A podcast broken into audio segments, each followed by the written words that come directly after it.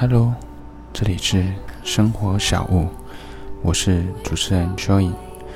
最近终于空出了一些时间，看了有关自我提升、认识自我的书籍，其中一本呢就是《原子习惯》。《原子习惯》是在二零一九年六月一号出版的，作者是 James Clear。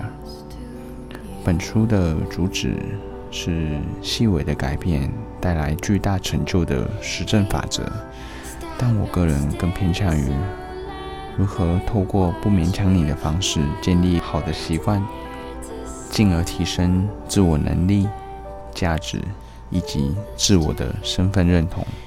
请注意我说的身份认同。书中说到许多很有趣的观念，其中自我的身份认同是我认为。很重要，也是我最感兴趣的一点。身份认同是什么概念呢？简而言之，就是自我身份的肯定吧。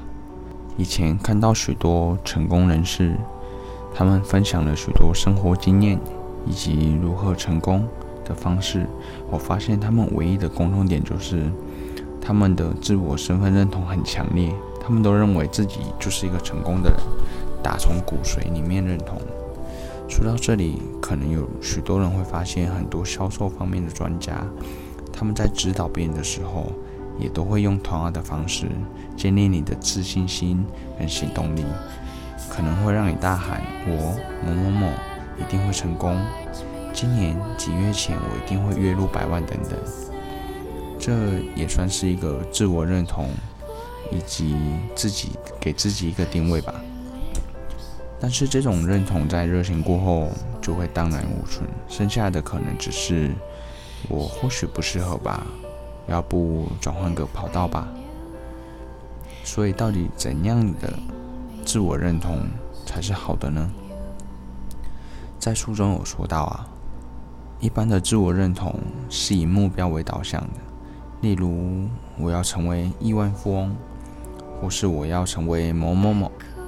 看到这里，我突然恍然大悟。以往我的自我认同是我要成为，我想成为，而成功人士他们的自我认同是我是某某某。在这之中的差距是有多么巨大呢？所以书中给予的建议，自我认同不应该是以目的为主，而是以目标为主。假设我的目的是想要一个好身材。目标则是像彭于晏的身材，所以我的目的是想要有一个好身材，目标向彭于晏看齐嘛。那这样的结果会是什么样呢？我的自我认同就是我我是彭于晏，我有一个好身材，那我应该做些什么呢？我可以一周运动几次去维持这个身材呢？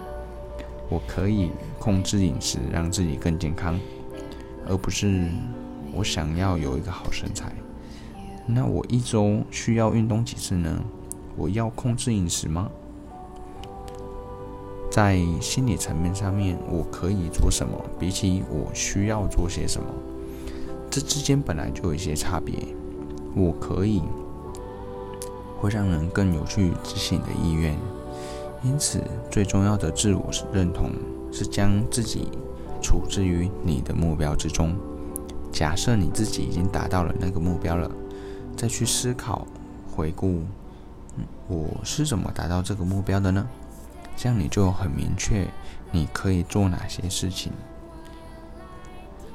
所以我觉得这个观念让我又再次重新拟定了我的目标以及方向。除了身份认同之外，作者还提出了四个法则，分别为提示。渴望回应跟奖赏，就以回家就想打开电视追剧耍废为例子。回到家之后，你看到了遥控器，想要打开电视，躺在沙发，打开电视来看，转着一台又一台的节目来耍废放松自我。最后的放松自我就是你的奖赏了。那你看到了提示。是你的遥控器，让你产生想要打开电视的渴望。所以这边的奖赏是相对于来说的，你觉得什么状态是你想要的，那那个状态就是你的奖赏。所以你可以发现，当你看到了提示，你就会回忆起哦，得到这个奖赏的状态，那你就会产生想要再次得到那个状态的渴望。所以你做出了回应，就是打开电视，那去达到你想要的放松自我的状态。这是一个回忆，在看到提示的一瞬间，大脑就帮你做出了判断跟反应，这就是习惯。也就是很多习惯，它都是来自潜意识的一个行为，所以书中指导了很多让你拥有正确习惯的方式，但又有点类似，但又有别于以前听到的二十一天重复一件事情，你就会习惯它的这个方式。其中很简单的一个原则呢，想要有一个好习惯，那就让好习惯显而易见吧。要改善一个坏习惯。就让坏习惯难以达成，或是难以接受吧。举个例子后，好习惯呢，想要培养运动的习惯，前一天就将运动的衣物呢放在一个一往一眼望去就可以看到的地方，或是将球鞋呢挡在你出门的路径上。运动完之后，再给一个。一个自己喝冰牛奶或是泡澡当做奖励，我们的衣物跟运动鞋是你的提示，让你产生运动后可以得到奖励的想法，那进而带给你出门运动的渴望。这个渴望就是来自执行这个习惯后你才可以得到奖励的渴望。而坏习惯呢，想要改善它，你就要举例想减少回家看电视耍废的习惯。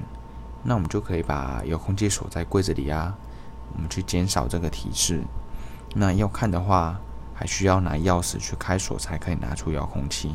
我们可以增加执行的麻烦程度，进而我们就可以去降低这个欲望了。因为人类其实是非常懒的，所以越麻烦的事越不会去做，除非去做了之后，这个奖励会大于你麻烦的程度。所以呀，如果还是打开电视去耍废了，那就在存钱筒里面存下一百块吧。这个一百块，你可以设定一个你会心疼的一个惩罚。那每当想要改变一个习惯呢，或是去建立一个好的习惯，我们可以透过以下几点去思考。第一点，我怎么让我的提示显而易见呢？或是减少提示呢？还有，我怎么让习惯充满了吸引力、有渴望呢？或者你会难以去接受它？我又怎么让整个习惯执行起来更简单，或者去增加这个执行的麻烦程度呢？什么样子的奖励会让我感到满足，或是惩罚会让我难以接受呢？当你想要改变或者建立的习惯，都可以透过这下面四点。去做一个审视，那再结合一开始所说的身份认同，我们就可以去设计属于自己的习惯的公式。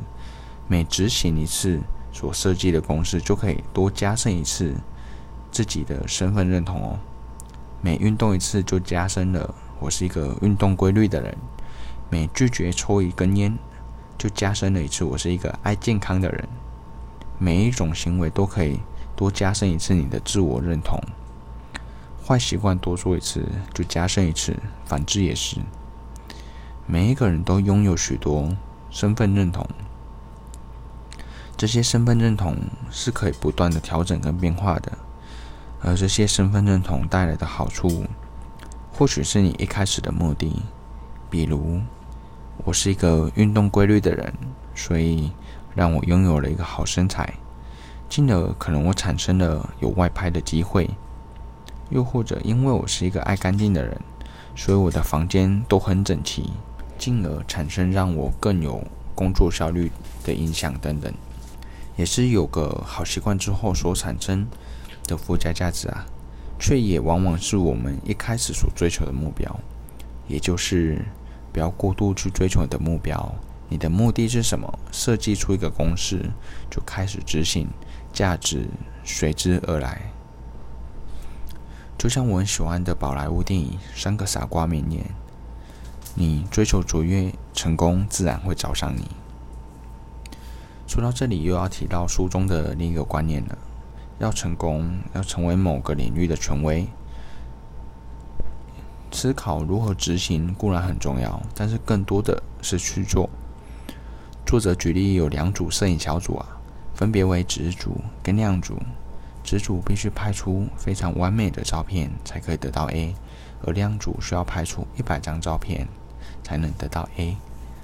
经过一段时间，请他们拍两组一样的照片，会发现亮组拍出来的照片明显的比直组还要好。为什么会这样呢？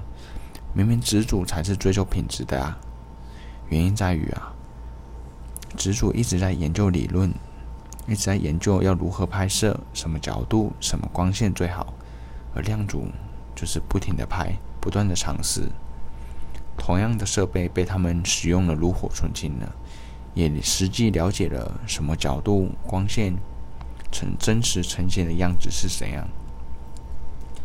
因此，在设计城市公司的时候，需要的不是完美，而是执行行动。像是了解我们的健身资讯呢？那是启，那是启动而已。真的去运动才是行动。所以不断的重复公式，在重复中再去修正，才会让你的行为产生一个自动化的结果，进而变成你的习惯哦。因此，要养成一个习惯，一开始当然需要你刻意的去引导自己，进而去习惯、去适应。一旦它的重复频率多了，你就开始适应了。像走到相似的路上，你会不假思索的去公园走走，或看到有标示营养养分的食物，你会习惯计算一下今天所需的养分、营养等等。这就是习惯养成之后的行为。因此，习惯养成并不是要做到完美，而是在于频率。每执行一次运动的习惯，不一定。都要跑步三十分钟，或是运动一个小时啊，而是在你心情不好或是没有动力的时候，你一样要去执行这个公式，即便是跑了五分钟、十分钟，因为你执行了，你一样替自己的身份认同多加了一分，你从打从骨髓认同自我的身份的分数又多了一分，你离你的目的就更近一分了，所以啊。你想完成什么事情，那就成为什么样的人吧。目标不是学吉他，而是你是一个玩音乐的人。目标不是拥有六块肌，而是你是爱健身的人。书中还有很多技巧跟观念，没有办法一一详细的举例。有兴趣的人，推荐大家可以去看看这本书哦。最后，希望大家成为心目中的自己。我是蚯蚓，我们下次见。